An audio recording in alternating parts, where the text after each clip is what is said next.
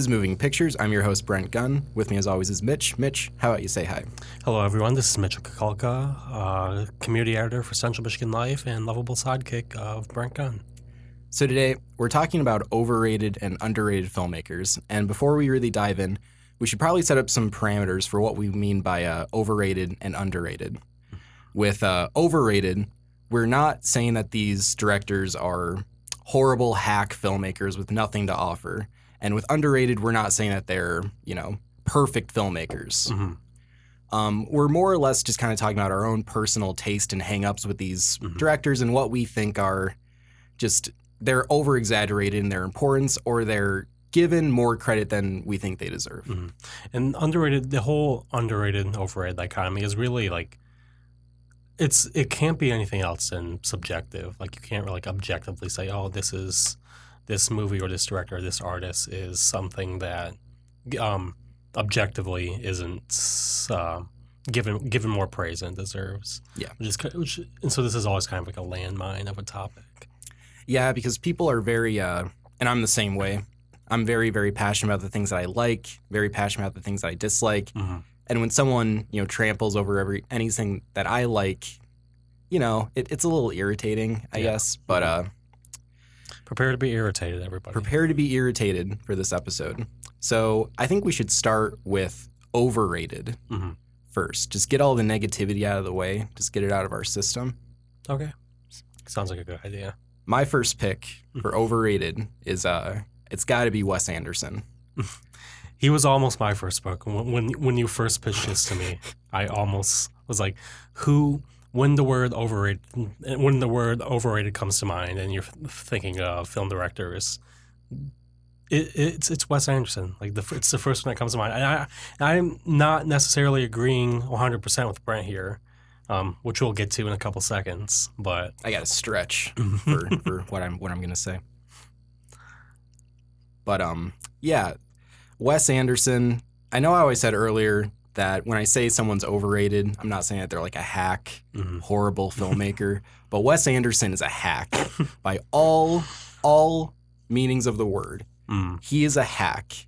He is a guy who has a brand that he just sells repeatedly to these hipsters who just eat it up. And they and no offense if you like Wes Anderson, anyone in this room, if you like Wes Anderson, I'm not. This is not directed at you. This is directed at the. Uh, the fandom at large, maybe. yeah, this is this is dedicated like the first semester film students or the first semester art students who saw like Fantastic Mr. Fox and they think they're like some aficionado on culture Mm.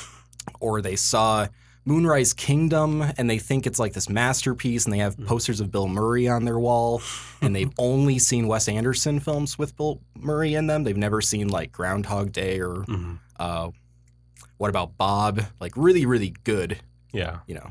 I, th- I feel like there's quite a lot of people that fit that description, not just among film majors, but, but against just people at college. From I'm speaking from personal experience. Yeah.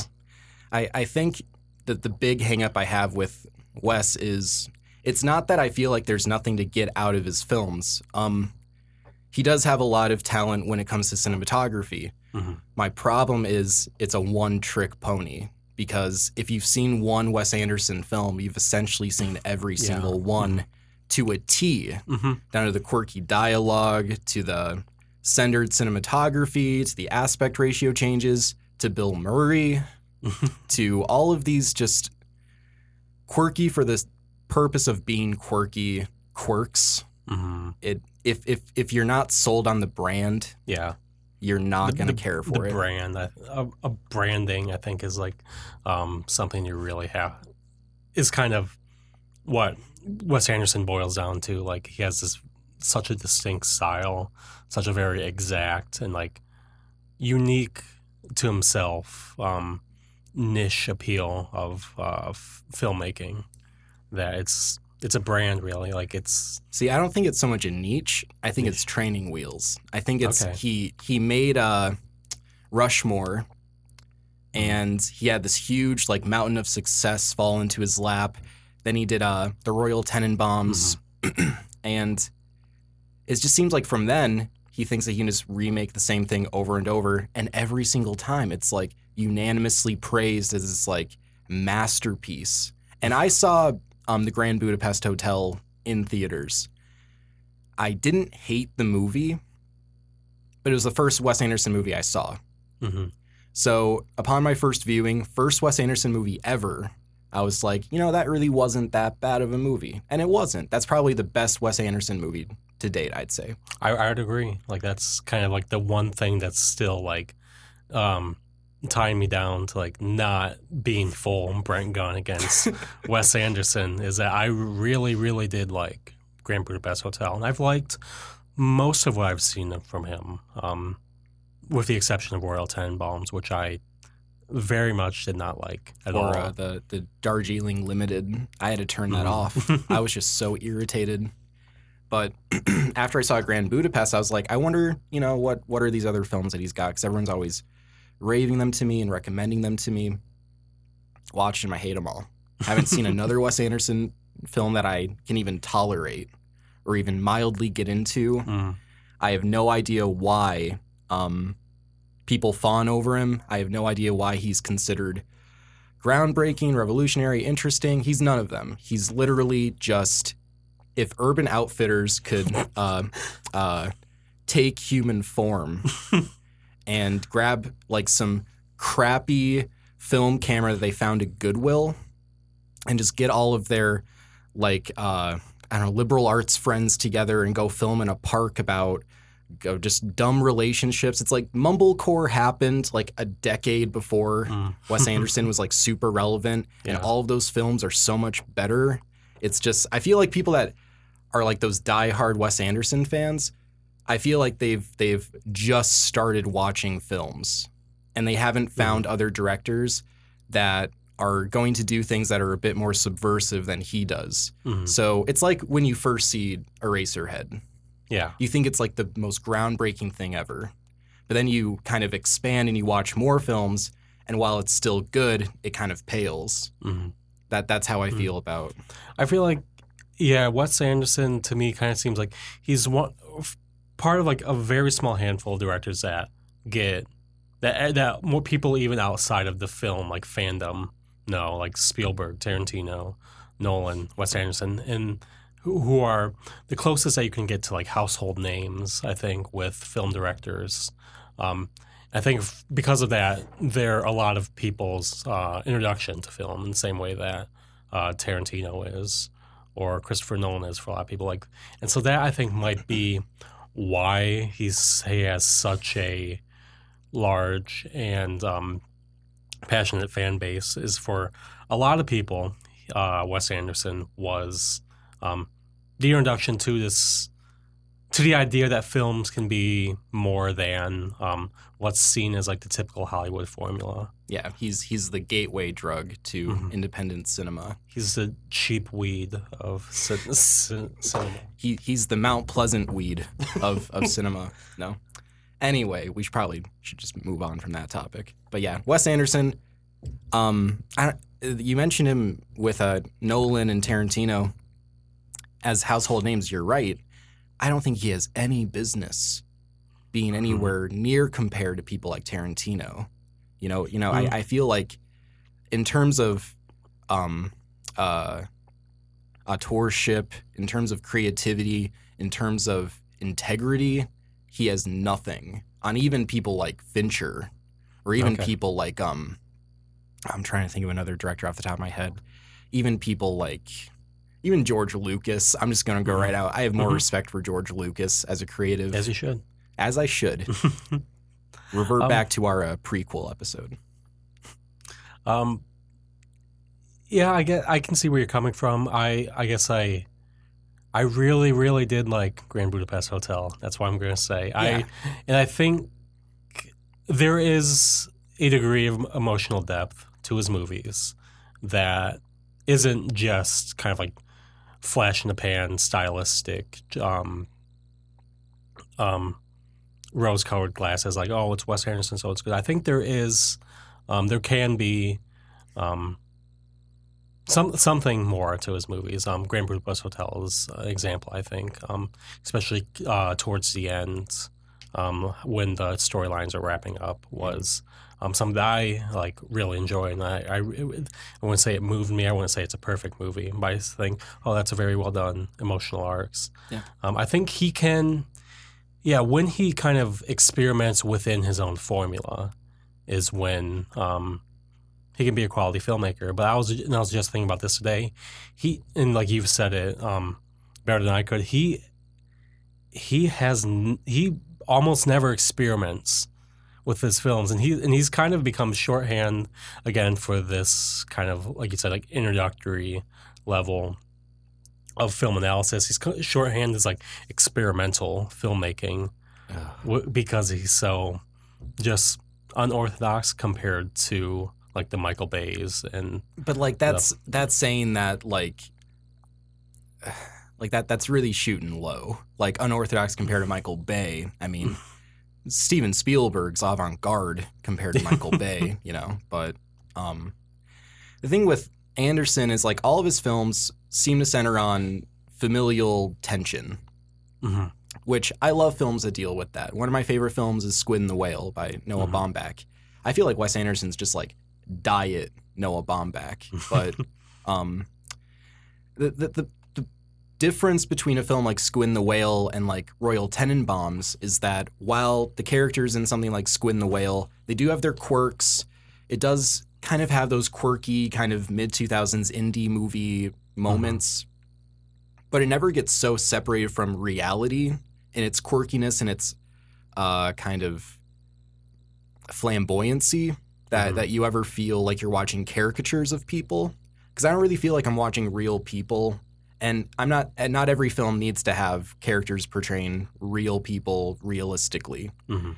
but when you're trying to tell a story about dysfunctional families I get that you want them to be animated but there gets to a point where I feel like all I'm seeing is what you know your fans want to see yeah, and when when I can detect that, I'm immediately turned off because it makes me feel like you have no personal integrity or personal direction.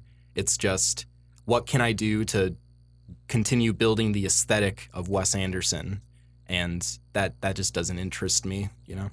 yeah. I, can- I I can see like exactly what you're talking about. I don't hate him quite as much. I, I don't hate the guy.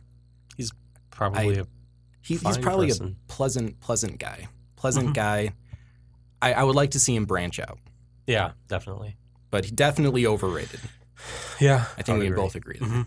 So what, let's go to your first pick. So my first pick, um, I like how we kind of chose kind of our, the most inflammatory ones first. Yeah. Um, just gonna go out and say it. Woody Allen. I hate Woody Allen. I hate pretty much every film of his I've seen, and he's made what 40, 50 movies. Six hundred. He's made so many movies, and when I was thinking of ways that, like ways that I can express this, um, I went back to an article I read that was posted in the Washington Post, um, but in early this January by the title of, um, it's by um, Washington Post writer Richard Morgan. The title, if any of you want to look at, it's a and it's like a really interesting read. It's the title is I read decades of Woody Allen's private notes. Period. He's obsessed with teenage girls. And I'm just going to read like the first paragraph because this writer, Richard Morgan, puts his feelings for, puts um, Woody Allen like on paper in a way that like, yeah, like exactly. I, I was thinking, yeah, that's exactly it. And when I was thinking back, this is exactly how I right describe the head. Yeah. this is exactly how I describe Woody Allen. So this is me reading from the article. Woody Allen is wrapping up a new movie. Just kidding. He doesn't make new movies. What he's editing now, A Rainy Day in New York, about a college age love triangle, could, like any of his movies, instead be titled A Woman Gets Objectified by a Man. This, in his view, is the pinnacle of art, its, true, its truest calling and highest purpose, especially when it involves young women who are compelled to lackluster men merely by the gravity of the man's obsession. yeah. If I could just, there's one sentence later down the article. Allen, who has been nominated for 24 Oscars, never needed ideas because the lecherous man and his beautiful conquest, a concept around he which a concept a concept around which he has made films about Paris, Rome, Barcelona, Manhattan, journalism, time travel, communist revolution, murder, writing, Thanksgiving dinner and Hollywood and many other things because that one idea bore so much fruit for his career. I think, and so, yeah, that's exactly if I would describe Woody Allen. He he makes one movie. Like we used to say, oh, he has such a wide repertoire of films. He has made over fifty movies. There was periods like earlier in the decade where he made he wrote and directed and a lot of times starred in um, one movie a year for like so long. He he has one. He makes one movie. It's Woody Allen stand-in.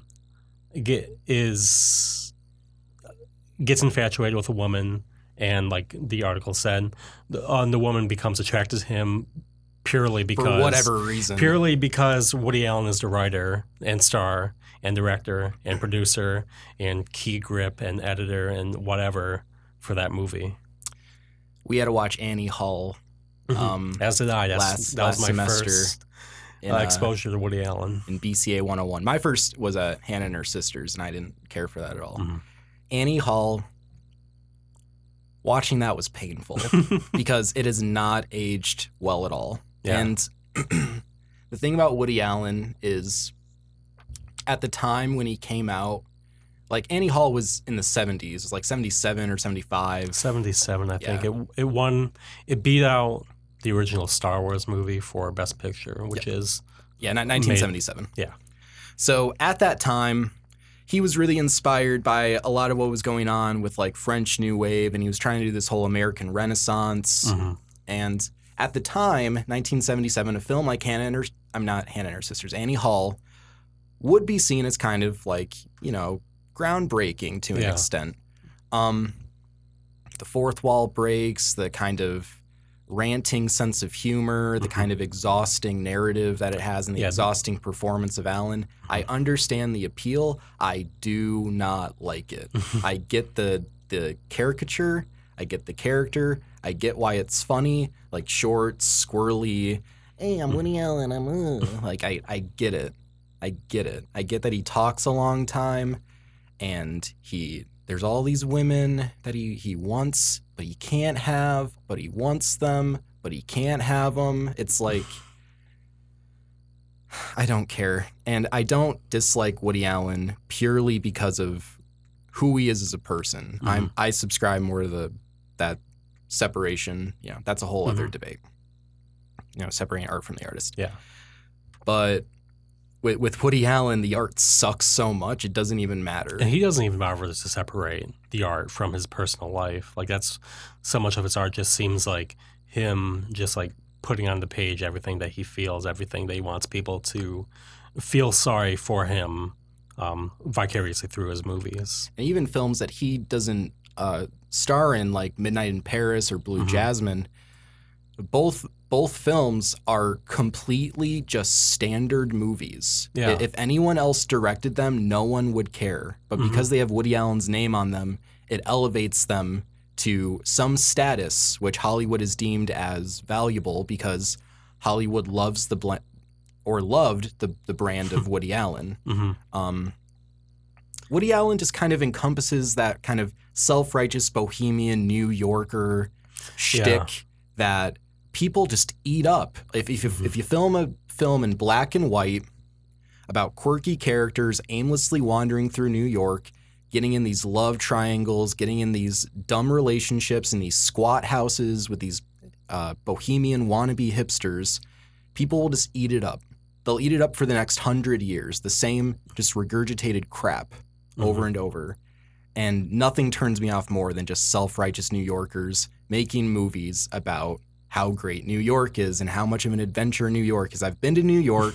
it's another city. It's just Yeah. another city. I mean, if you're gonna do that, make it like Frances Ha, because because Frances Ha. I straight up hated Frances Ha for the longest time. I that I hated that movie for years, and then it clicked Mhm. because the entire time you were like describing like the self-righteous black guy. I'm like, I'm gonna say it. I gotta say it. yeah, and I I still dislike a lot of things about Frances Ha, Mhm. but I don't hate it nearly as much as I I kind of if it's on I'll watch it.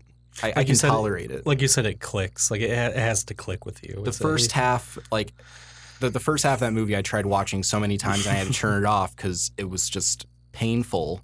But then when you see her character kind of fall apart and she kind of drops her whole shtick and kind of tries to be a part of the real world outside of being a dancer in New York, Yeah.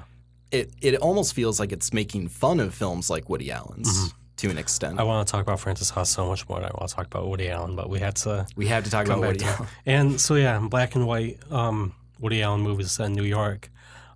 I when when I before I like developed like a opinion on Woody Allen's filmography, I tried to watch as many of like his critically critically acclaimed movies as possible. Mhm. I made it five minutes into Manhattan before I turned it off.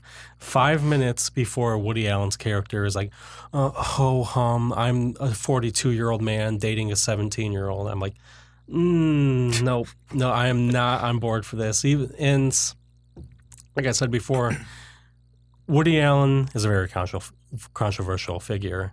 Um, it's and normally I, I don't think the and like again like I said I don't think the separating art from the artist uh, narrative um, debate applies to Woody Allen because it's it's that is his art that is his shtick that is that is his brand is the old decrepit unattractive unlike unlikable unredeemable old man who want who wants to bang young women insert young, skinny, attractive mm-hmm. girl, and he, it he like you root for him because he's that everyman. He's that you know mm-hmm. average guy who goes to the movie and they see themselves in Woody and they they relate. And uh, the problem I have with Woody Allen is a lot of the same problems I have with Mel Brooks, mm-hmm. where it was probably great for the time, but with every single minute, it just gets more and more dated. Yeah Have you ever tried watching Bananas? I haven't yet uh, no. that Woody Allen film. That that's what the article was referencing. That film about The communist, uh, revolution. Yeah, I, look. I've looked into it. it's one of his seen it yet. screwball comedies. That's Yeah. another abysmal, just train wreck of a film because it's essentially Woody Allen trying to be as physically humorous as possible Mm. for 89 like grueling minutes. it's oh boy, Woody Allen. So yeah, and Hollywood and like kind of like the pop cultural like conscious is kind of catching up to Woody Allen and seeing for seeing him for what he is, um, and kind of uh, bringing this debate is like, um, kind of like what happened with Bill Cosby is like, does this person, even though they laid so much of the groundwork of what pop culture is now, like, sh- um, can we really forgive them for like what kind of person they are? I will go back and say Woody Allen never deserved a seat at the table, never deserved to be mentioned. Um, again, because he came into prominence during the '70s, during the uh, American New Wave, the same, the same, um, the Hollywood Renaissance. yeah, um, this the same era of Hollywood that saw like Francis Ford Coppola, Spielberg really Spielberg. Martin Scorsese, like all these legitimately great filmmakers, and Woody Allen does not deserve in any way, shape, or form as a writer, as a director, as anything to be even in the same conversation As someone like Scorsese. yeah, definitely, Definitely not. If you look at a Mhm. film like Goodfellas hmm and then look at any Woody Allen film, like it's, it's literally night and day. The level of artistry, the level of invention, the Mhm. level of just engrossment, and the level of diversity. I mean, if you look at Scarse- um, Scorsese's filmography, yes, he has a lot of gangster films. Yes, he does have a uh, style that he likes to stick to. Mhm. But I feel like he ha- has the ability to branch off Mhm. and do it successfully. Shutter Island is fine yeah, for, like, for anyone. his his his recent work is like a very very much a testament to that. I mean, he did Silence, he did Yeah. Hugo, Shutter Island, um, even Wolf of Wall Street was kind of returned to like Scorseseism was a was a very, is still Very Goodfellas esque. very Goodfellas esque, but still, um, it's still enough of its own story to like be um, mentioned as like a good film instead of a good just a good Scorsese film. Yeah. It's funny how you mentioned Bill Cosby because when all of the news with Bill Cosby broke out, I remember going back and trying to watch Bill Cosby stand up, Mm.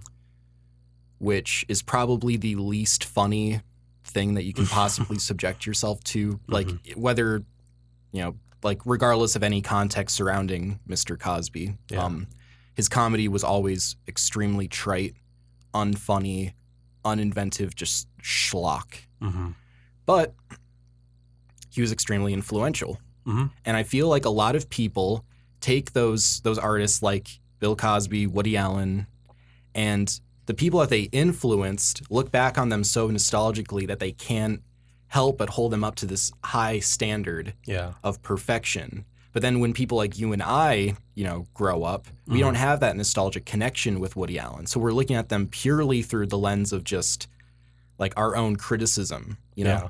Definitely. and it doesn't hold up. Mhm. Same thing with a lot of Mel Brooks films. Like, I love The Producers to death. I think that's how, one of the funniest movies ever made. I despise Blazing Saddles. I think Mm. it's I think it's just a horribly unfunny film. I like, and it's the same thing with Woody Allen. I remember years ago I posted a status on Facebook about how much I disliked Woody Allen. Within minutes, I was unfriended from people, and people were like, "Have you ever seen Manhattan? Manhattan's his masterpiece, man." and I'm like, "Whatever, whatever." I feel like if it, if there there are people on your friends list who don't know you dislike Wes Anderson, I feel like this this podcast This is is me just weeding them out. This is me just, like- effect. This, I'm gonna tag anyone on my friends list I think likes them. I'm just gonna weed them all out. but yeah, Woody, oh Woody. We've talked about Woody enough. Do you want to go on to your next pick? Yes, yes. Um, this one's gonna give me a lot of crap too. so my second pick for overrated, and again, I I don't think I don't have as negative an opinion on this director as I do Wes Anderson, not by a long shot, but I do think they fall under the category of overrated, and that is Quentin Tarantino. Mm, Quentin Tarantino is extremely overrated. The the fact that people can hold him to standards like I don't know, Lynch or hold him to standards like Kubrick uh-huh. and and I, I I've never understood that. I've I've never watched a Tarantino film and been blown away by it. I've been entertained. yeah, I, I, I like Yeah. Inglourious Basterds a lot. It's probably my favorite Tarantino film. Pulp Fiction's great. Django was okay. Yeah. Um, but the problem I have with Tarantino is that he does this thing where he pays homage to a lot of directors that he loves. A lot of Asian directors, a lot of uh, uh, kung fu directors. He he loves that era of filmmaking a lot. A lot of like uh, old samurai films, a lot of old kung fu films westerns as well. we- spaghetti westerns and blaxploitation and all that stuff.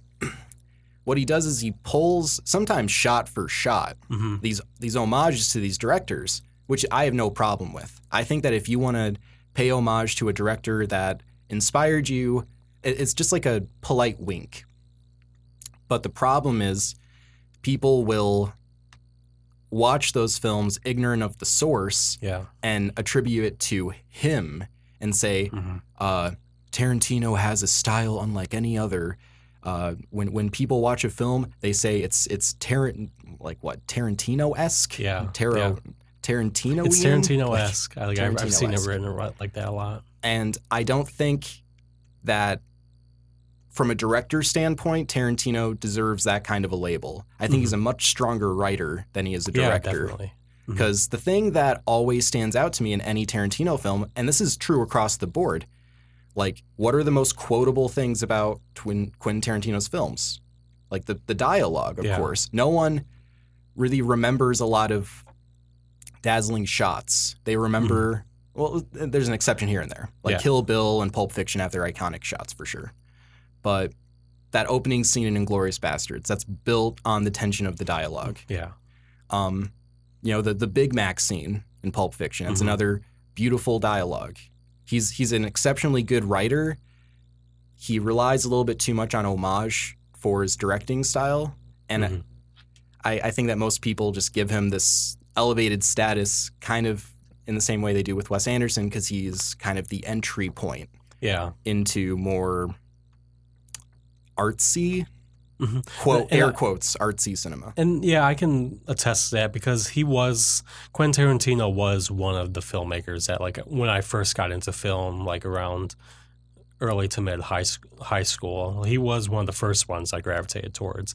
He wa- I was never like obsessed with him. Like as as soon as I got into film, I got much more into the Coen brothers than I did Tarantino. Um, but yeah, he's he's an entry point. He's kind of um, like we mentioned of Wes Anderson. He's a lot of people's first um, exposure to a type of um, quality filmmaking that um, You're not normally exposed to. yeah, like mainstream sim, sim, cinema doesn't um, always put out. And yeah, I don't really have anything. Um, you said like he- you say how his fans elevate him so much. I don't have anything against calling him like a great filmmaker, but he's a he's elevated to like a level of nearly like godhood. Yeah, very um, godlike fans. Um, again, like which is just I think kind of flies in the face of like what he is as a filmmaker. He's um, you said like he, his entire filmmaking style is just homage to and like conglomerations of previous films and um, yeah, like you've said everything. Have you ever seen that interview that he did right around like the Kill Bill era where he's on some like daytime news show and this woman is like grilling him for the violence Yeah, because he's like kids go get your parents to take you to Kill Bill. Like he's obviously just like he's being Quentin Tarantino. He's just yeah, you know messing around. But the, the thing that I, I like about Quentin Tar- Tarantino is in that interview he's like yeah my films have a bunch of blood in them like they're just bloody fun movies. Hmm I like that. I don't mind if you just want to make bloody, fun, like balls to the wall movies with a Mhm. little bit of like neo noir elements thrown in there. Totally fine. You don't need to make Mhm. high art. I'm not. I'm not always looking for high art. I'm looking. Yeah. you know, that's fine. But I feel like people over intellectualize his work Mhm. so much when I feel like they're kind of just backing themselves into a corner. I don't think he over intellectualizes his work to that degree. Why would you? I having read um having read um a couple interviews that Tarantino's done, he he might over intellectualize, Maybe maybe in some cases, especially um but I when think he refers to his writing as God given. Like he's he's gone on record saying the the only reason why he believes in God is because how else would you explain explain why he's such a good writer? all right, we're gonna have to end the episode there. um, I was unaware of that quote. I kind of take back a lot of things I just initially said. Um, no, I'm joking. that that's a dumb quote, but also I love Kanye. That's something that could have come Yeah. out of Kanye's mouth, Mhm. and I would have been okay with it. Like Mhm. Jesus just rose again. Tarantino is as much a brand as Wes Anderson or Kanye West. Like you don't you don't just you don't go to a Tarantino movie to see any other movie. You see you go to see a Tarantino movie. Yeah, and And everything that The- that brings with it. the thing about that is I feel like the brand of Tarantino is much more enjoyable than the Mhm. brand of Wes Anderson. hmm And uh, films like Jackie Brown, I've never really been a fan of. The Kill I Bill like films, I was never crazy about, Mhm. but I get why people like them. They're fun Yeah. movies to watch.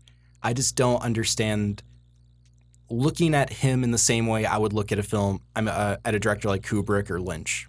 Yeah, definitely. It's apples and oranges, you know. Um, I, I I really just view him as a very artful action director. He make, Yeah. he makes like artsy action movies, and that's cool. But Mhm. if I see like people like Brad Pitt, like one more time talking about how like Quentin's this creative genius who's changed the world of film, uh, I'm gonna throw up. Like I can't I can't hear that one more time. So. Dave Clark, if you're listening, I'm sorry, but Quentin Tarantino is like he, he's overrated. I'm sorry. I can't really disagree, even though I am, to a degree, a pretty big fan of Tarantino. Nah, I don't know if I'd say big. Uh, I, I'm a fan of Tarantino, but yeah, he's Yeah. not the filmmaker that so many people online will say he is. There's Um, a uh, there's a stereotype of film school students who have the Pulp Fiction poster on their Yep. wall and Yeah. they wear the the black jacket all the time. Mhm. You know what I'm talking about? Yeah, I hate those people, and it doesn't help with my enjoyment of Tarantino. hmm And I know that that's like fans ruining something. I understand it's kind of dumb to let a bad fan base ruin something for you, Mhm. but I'm only human. it has it does sometimes. Like, yeah, it does. So yeah, my last pick for overrated is um, I'm gonna combine two filmmakers um, into as as one. They're essentially the same person. Yeah, like you can't really, and like I said this, you can't really separate the two. Like they, you can't really talk about one without talking about the other. Um, and so that would be Spike Jonze and Charlie Kaufman. Uh, for those who um, are unfamiliar, Spike Jonze is dire- the director of films like um, Being John Malkovich, Adaptation, um, Her. Where, Her, Where the Wild Things Are. And Charlie Kaufman was the writer for um, two of those movies, being John Malkovich and Adaptation. Um, before uh, he worked with Spike Jonze, he worked with Michel Gondry and made um, a film called Human Nature and another very, and probably one of his most acclaimed films, um, Eter- Eternal Sunshine in the Spotless Mind. And then in the past couple of years, past 10 years, I think, really now, About um, he's branched off and he's becoming kind of he's he's become come to his own as a director um, as well you're, as a you're referring to Kaufman here now, right? Kaufman, Yeah, I just wanted to be clear. Mhm. Yeah. Um, and Kaufman's directed Synecdoche, New York in 2008 and Anomalisa in 2015. Okay. I agree that actually I don't agree that Charlie Ka- I Mm. Spike Jonze is overrated. I Mhm. will agree with you there. Charlie Kaufman I do not think is overrated. And I, I'm going to let you finish though. in as much as that um again we kind of talk about fandom a lot and how you were you were t- talking earlier about how Wes Anderson like he has this cult following which is very much a cult. Like he has such a cult of personality around him. I think charlie kaufman to, to a lesser degree um, by association spike jonze because people so often like clump the two together as one filmmaking entity has a very similar um, fan base, not as violent, not as um, like fervent as Wes Anderson and Tarantino, but Charlie Kaufman has kind of been short is shorthand for um, quirky intellectual um, intellectualism in this in cinema in the same way that Wes Anderson and even Woody Allen was in the past. Not that not that Hard you're shaking your, you're shaking your head. Not that I'm comparing those two in any other way other than that. People people say like think Charlie Kaufman is literally the second coming of Christ Yeah. when it comes to film because his films have the outward appearance of being so intelligent, but Damn. Mitch is very going in. surface level. Yeah, I'm going in. Oh. I'm going in, right. un- unlike Charlie Kaufman has ever in any Liter- any film he's directed. literally the dumbest thing you've ever said on this show. Like bar none. Oh, I, I love you, Mitch. Okay. I got to unpack that. So, Mhm. Spike Jonze, we can both agree, whatever. Mhm. He, if he didn't have the scripts of Kaufman's, he wouldn't really have anything, in my opinion. Uh, there's Yeah. nothing about his directing style that's really prominent, nothing too distinct. He's competent, he knows what to do, but Yeah. he doesn't have like a distinct style of his own. Kaufman, I think, does. And I don't think that you can really argue that a film like Adaptation is surface level. And I don't think you can argue a film like Synecdoche, New York is surface level. I can with Synecdoche, New York. I very much can. His older films, Spike Jonze, I have a bit more affection for, and like Eternal Sunshine and Spotless Mind with Michel Gondry. Like I, I very much enjoy. Like as a writer, like I, I really don't have like too, too many problems with him. It's when I'm talking about like why I don't like or like things I don't like about Charlie Kaufman. I'm s- mostly talking about Synecdoche, New York, and Anomalisa, like the two films he's had um, completely under his own wing. I'll, I'll agree with you. I was extremely disappointed in Anomalisa because Good. I love Synecdoche, Synecdoche, New York. I've tried to love it- Synecdoche, New I don't I don't begrudge you for not liking it. It's not a movie that is approachable. Mhm. It, it it's by design a very like antagonistically structured film. And the first time I watched it, I was a little bit kind of unimpressed But I think that the more that I've rewatched the film, the more I've kind of sat with it. Um, I, I agree Kaufman's a stronger writer than director. Mhm. I don't think anyone can argue that. And I think he kind of knows that deep down. And with Anomalisa, like, man, what a train wreck of a movie. like I I was so excited for that movie. Mhm. And when I heard it was gonna have puppets in it, I was immediately like, why? Why are you going the puppet route? And then I see the movie thinking, all right, it's a puppet movie. I'm gonna try to give it a shot anyway, because there's no reason for it to have puppets in it, really. I know I've watched reviews and read analyses of why there's puppets and there's this deep just Gotta- like you it's- gotta be it's- quirky. there You is there is be. Kaufman does have a cult. Mhm. I will agree. He does have a cult of people that will blow smoke up his ass no matter what he writes. I will agree with you there. He's he when he's on, he's on, and I think that Mhm. he's on on Synecdoche. I think that that is a.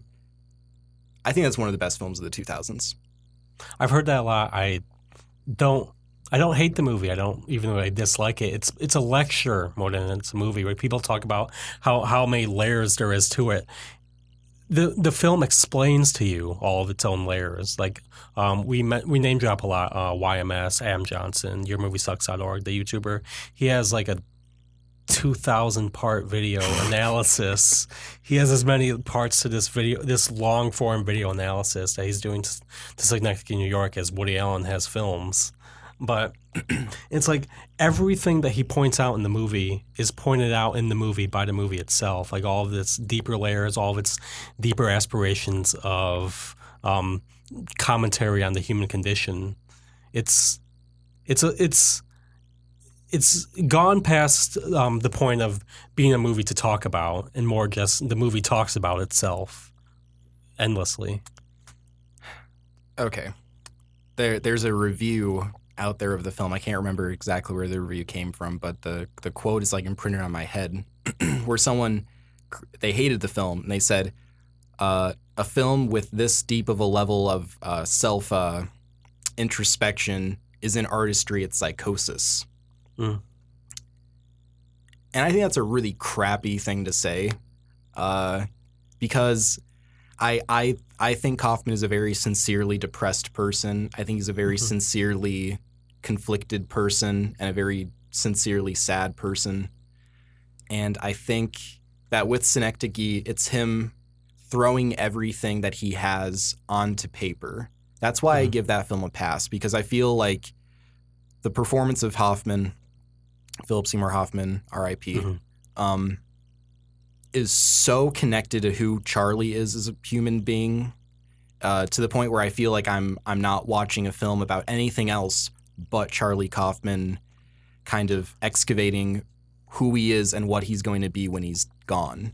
And to me, that's something that I think about a lot. And there's a lot of themes in the film that I really, really relate to, like themes of transgenderism. There's a lot of themes of identity, of family, of your legacy and what you're going to leave behind, of um, struggling for your art only to have it kind of um, ignored, and the people around you who are not as sincere as you are getting that that credit that you wish you had. So those those themes of like male entitlement. I think there's a lot in the film that is great, but I understand why people hate it because my girlfriend hates it. and I, I, I get it. It's Mm. an easy film to hate. It's a bit pretentious. I will agree. A bit. It's a bit J- pretentious. Just a bit. it's not as pretentious as like Fellini or something. It's not eight and a half, all right? But um, I, I've seen just because something is like really arty or really uh, convoluted or complex doesn't necessarily mean it's pretentious. Mhm. It, it just pretentious just means that you're you're BSing Mhm. your your depth, and I don't. I think that Charlie does have that depth to him. Looking at it the way that you described is kind of just Charlie Kaufman um, making Charlie Kaufman the movie. I can see, I can I can appreciate it from that from that angle. Yeah. But I can't from like any as a film as a piece of art. Yeah. I That- I, that's I can't. That's fair. And like I and I can because he puts so many themes into it. I can, I can relate to some of them, but it's just write an essay. don't make a film. Why not? He's, he's when he's on, like you said before, which I think adaptation like is a great film. Okay, there we go. great film. All right, Uh, Eternal Sunshine, great film. there we go. Synecdoche, New York. Good idea, a good lecture, a good starting point for further analysis, further discussions. Not a great film. And Anomalisa? No. Crap. Yeah. Same. okay. So we've gotten all the negativity out of our system. If you're still, if you haven't turned off the episode yet, now we're going to talk about directors that we really like, Yeah. that we think are underrated. Mhm. I'm going to start. Okay. This is going to be no surprise to anyone who knows me, who's watched this, who's listened to the show for the about what six months that we've been doing this. Yeah. Yeah, I think it's about well, six months now. Harmony Korine is the most underrated filmmaker of this time period. Not only underrated filmmaker, underrated artist. Mhm. And the reason why he's so underrated is because people think he's a Charlie Kaufman, and he's Mhm. not. he's people people look at a director like Harmony Korine and they think that he is this person that is like sitting in those stereotypical director's chairs, resting his chin on his finger, and he has a beret on and a scarf, and he's, you know, reading like Foucault or something. That's not who he is. The dude is a exhibitionist of a filmmaker. Mm. You know, he's he's someone called him a pretent a pretentious John Waters, and I don't think you could get any more pretentious than John Waters, but whatever. But Harmony Korine is a artist of garbage. He's an artist of trash. He essentially is an absurdist who is throwing things at the wind, goes with his impulse, and he he calls himself a mistakist Mm. he likes the idea of his films being these kinds of imperfect collages of whatever he wants. Um, have you have you ever seen Gummo or any, any of his films? I've seen Spring Breakers, wow. the- okay, the Um, basic bitch uh, Harmony Korine movie. that, that's but- actually one of his like greatest movies. I think it, it, it, it's fantastic. Um, but the reason why I think he's so underrated is that there's literally no one else that makes films like Harmony Korine. No one on that, this planet. He doesn't get the awards he deserves. He doesn't get the recognition, the money, the the respect, all of it. And he's he's been a visual artist. He's been a writer. He's been a painter. He's been a notorious guest on David Letterman, where he got into a fight with Meryl Streep. he's um, he's friends with David Blaine. I mean, we talked about Fight Harm. Yeah. Remember a long Mhm. time ago. This is not a dude who's looking for an intellectual crowd to intellectually dissect his films. Mhm. He's making films for the absurd. And whenever people watch his films, there's a stereotype that people are sitting around with their notepads like, oh, this means this, this means this, here's this symbolism, here's this social commentary. And the complete opposite is true. If you ever watch a Harmony Korine film with other people, or if you watch it in a theater, people are laughing out of discomfort. Mhm. It, it's it's a spectacle, and he likes that. So, I could talk all day about Harmony Korine and how much of a genius I think he is, because I really do, and I don't use that term a lot. I wholeheartedly think he's a genius of a filmmaker, a genius of an artist, like my biggest inspiration by far. And it, it pains me, it pains me that I'll mention him to my film professors, and they're like, "Who? like who, who are you talking?" Kevin Korb. I did mention him to my BCA 101 professor, and he, I was like, "Do you like Harmony Korine?" He's like, "Ugh." It's like I can't go that far. Like that's too much for me. And I'm like, that is fair. There, there's a scene in Gummo. Just, just for context, if you have no idea who Harmony Korine is, he's a pretty young filmmaker. Um, his, his, you know, calling cars is 1997 film Gummo. One of the greatest scenes in the movie is the scene where a bunch of drunk people um, in Ohio, because that's the film centers on this kind of white trash town in Ohio that was hit by a tornado and it never really socially or economically recovered. Mm. And it kind of follows the day to day life of a bunch of glue sniffing white trash in Ohio. and there's a scene where a bunch of people are drunk in a in their house, and one of them shirtlessly starts wrestling a chair. And the people in the room are like, kick that chair's ass, kick that chair's ass, beat that chair. And he does. He kicks the crap out of that chair. and it's like one of the greatest scenes I've ever seen in a movie. and I'm just going to leave it at that. Harmony Korine's a genius, Crit- critically underrated. I've, I've I've wanted to like um see more Harmony Korine films. I haven't. I have every one. I have books. I can give you anything, anything you need, anything you need.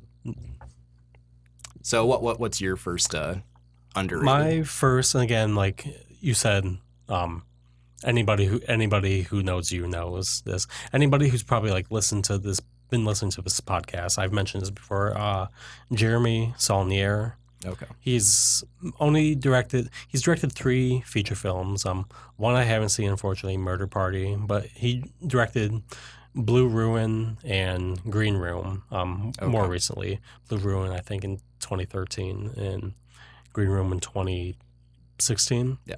it was one of Anton Yelchin's last movies. Um, yeah, I've mentioned before. He is.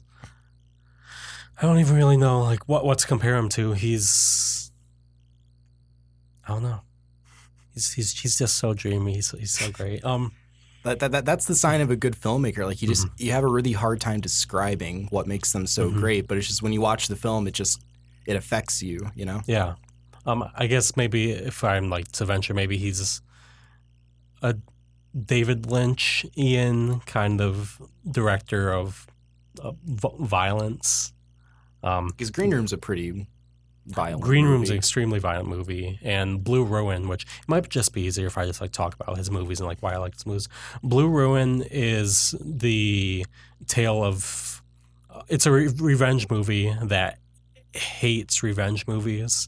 It's about um uh this kind of just average like completely unremarkable man um, played by Macon Blair, a, a very frequent frequent uh, collaborator with Jamie Saulnier. I think they like went to went to school together. Like they're in they're in each of each other's like every movie. Um, plays this man who whose family was kind of his father and his mother were killed by this redneck mafia basically and the entire film is just him trying to be um uh, like a like somebody from like Taken or all these and this came out kind of in the prime period of filmmaking like after Taken where like every movie is trying to be Taken it's just it's again it just kind of subverts and deconstructs everything about the revenge movies um movie genre. Like everything that this man tries to do um turns out wrong.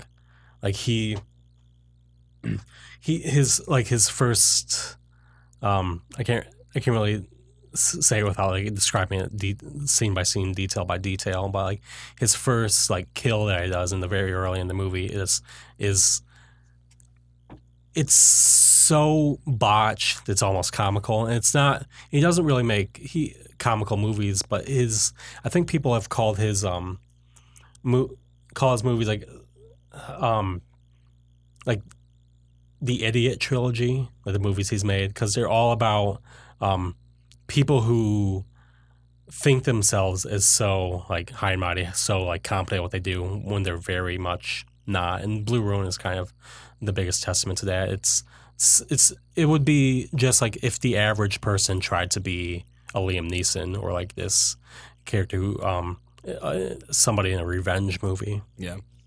yeah I saw a bit of Green Room. Mhm. Um, I'd like to rewatch it honestly because I didn't really like give it a good shot first time I Mhm. watched it, but I would like to re-see that. Mhm.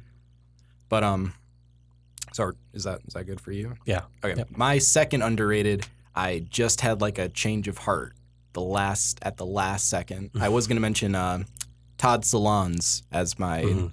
my second pick, but I got to go with my boy Rick Alverson.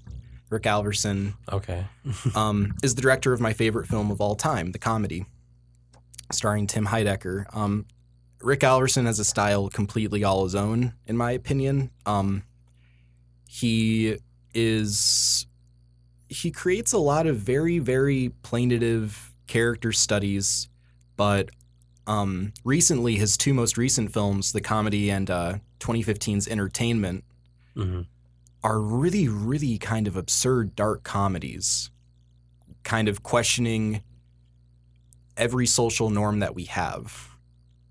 And the thing that makes this film so enjoyable for me is that you never know where they're going, and you you haven't seen fil- uh, scenes like that on paper before. In um, the comedy, there's so many scenes in that movie. It's like one just iconic scene after another where I've never seen anything else like it in a film because the whole film is just um, Tim Heidecker, the lead, being this really kind of cynical hipster jerk who's morbidly depressed with his life of riches, uh, basically being a social anarchist mm and seeing what he can get away with in the real world. And he doesn't do anything like, you know, depraved. He's he's like a troll. He's like this this cynical troll who just treats everyone like this uh, social experiment to see how they react to him. Okay. And the reason why I love the film so much is just like it points to the emptiness of a lot of cynicism, Mhm. which is a really big deal to me because I I can be a pretty cynical person at times, and it makes me kind of reflect on myself and make me think about, you know, maybe maybe I, I can augment my behavior or augment how I view things, and maybe I should view things in a more sincere light or be a more sincere person. okay. But um, I, I can't recommend Rick Alverson's filmography enough. Um, the comedy, entertainment, New Jerusalem, and The Builder. Um, all of his films are great. Every single one is very easy to find on like Amazon. Uh, okay. Entertainment's on Netflix. hmm I would recommend just going into every one blind and just enjoying them. They're films that you can really just kind of sit with and dwell with, which I really, really enjoy a lot. And I thought it would be uh, kind of a fun idea after you do your second one, do a couple honorable mentions because Okay. I, I have a Mhm. couple rocking around my brain. right. So Rick Alverson's my second uh, underrated pick. Um, my second and last uh, like official one will be Bong Joon Ho. Um, it's a bit odd calling him like underrated because he is um, he does have um, quite a bit of acclaim behind him. Um, he's a director. The most recent one, one of the movies from last year, um, Okja, uh, Netflix original movie, um, got. And, and, and like like some of those movies, like they do have their own cult following. Like Snowpiercer was another one. He directed The Host, um, uh, uh, South Korean monster movie. He, and he's directed Very Um, good movie. those are kind of his more like tentpole like mainstream movies, but he's also directed um, one of my favorite what murder mysteries called Memories of Murder. Um, in the early 2000s, he's directed a move, uh, movie called Mother and Barking Dogs Never Bite, which those two I haven't seen yet. But, um, and if you haven't, he's a South Korean filmmaker. Yeah. Um, so I haven't had an opportunity to see those yet, but in the in the same way that you said, um, um, Tarantino is like a um, is the the an action filmmaker like taken to a next level. I think Bong Joon Ho is like the best possible. I think um, action filmmaker, the best possible. Um, and when you look at like films like Okja, Snowpiercer, The Host, um, they're really unlike anything else like in mainstream cinema like cinema in general. There's this like his level of sincerity and like expert characterization. One of my favorite film critics, um, David Ehrlich, in his review of Okja, said, um, "No real real filmmaker um, imbues so much characterization and um, yeah, characterization into even the most minor characters like Bong Joon Ho does, and you can see that in Okja. Like there are characters who have scenes f- that are seconds long, but like you can, ve- they're very memorable. Um, and yeah, Nice.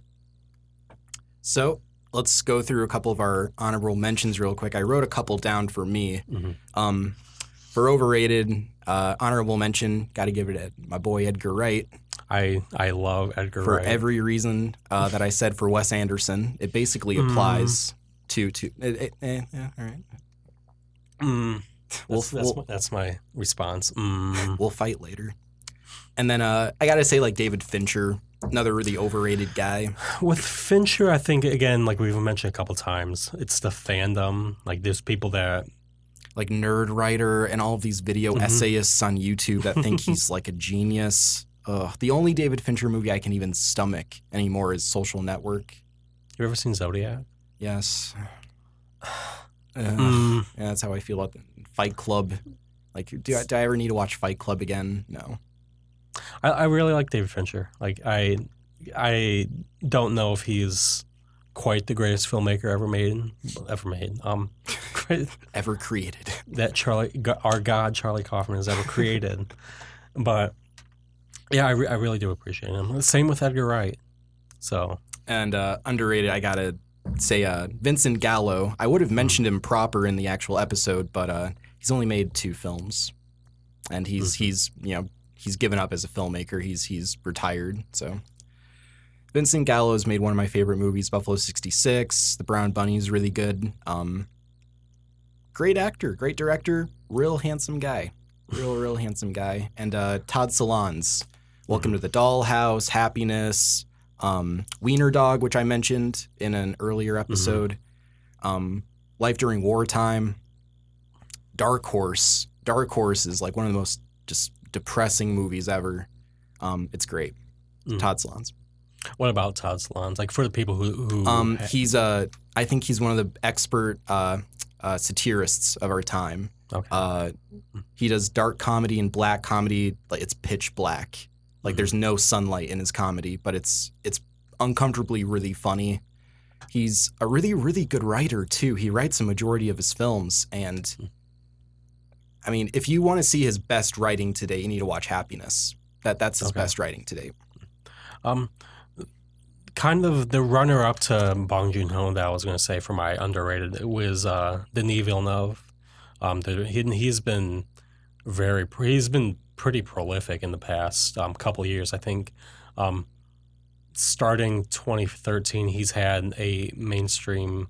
Um, mainstream a successful acclaimed movie like every year in 2013 it was prisoners with jake gyllenhaal and hugh jackman 2014 it was enemy with J- jake gyllenhaal I love Enemy. That's a great Um, movie. sicario in 2015 arrival in 2016 and my favorite movie is la- of last year blade runner 2049 He has a very strong career. yeah and he's i think currently he's working on uh, adaptation of the dune book which was adapted to a movie by david lynch Are you really? yeah I didn't know that.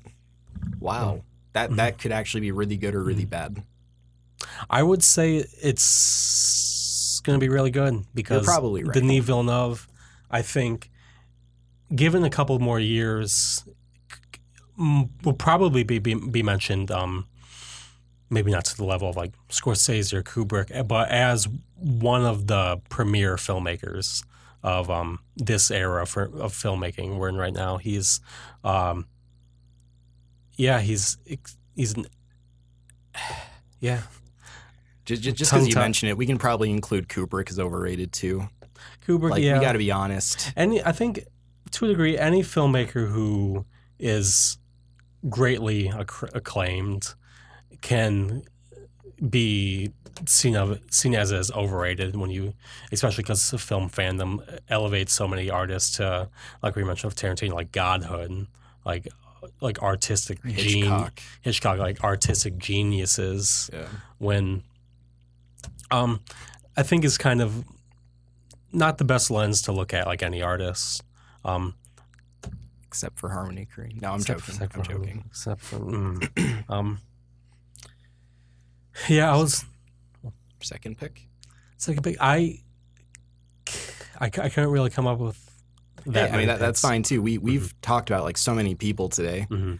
Um, yeah, so we're not saying that like anyone's bad here except for Wes Anderson. So like you know, it's And just Woody- our opinion. Allen. And Woody Allen, those two like they're yeah, forget about him. Mhm. But uh, hopefully you can at least watch these films for yourself. Tell us Mhm. how right or wrong we are. You know, uh, we're we're not you know speaking gospel here. This is all just our opinion, of course. Mhm. But um, we are correct, of course. But uh, This has been Moving Pictures. Uh, I've been your host, Mark Gunn. This has been Mitchell Kakalka. Thank you for listening.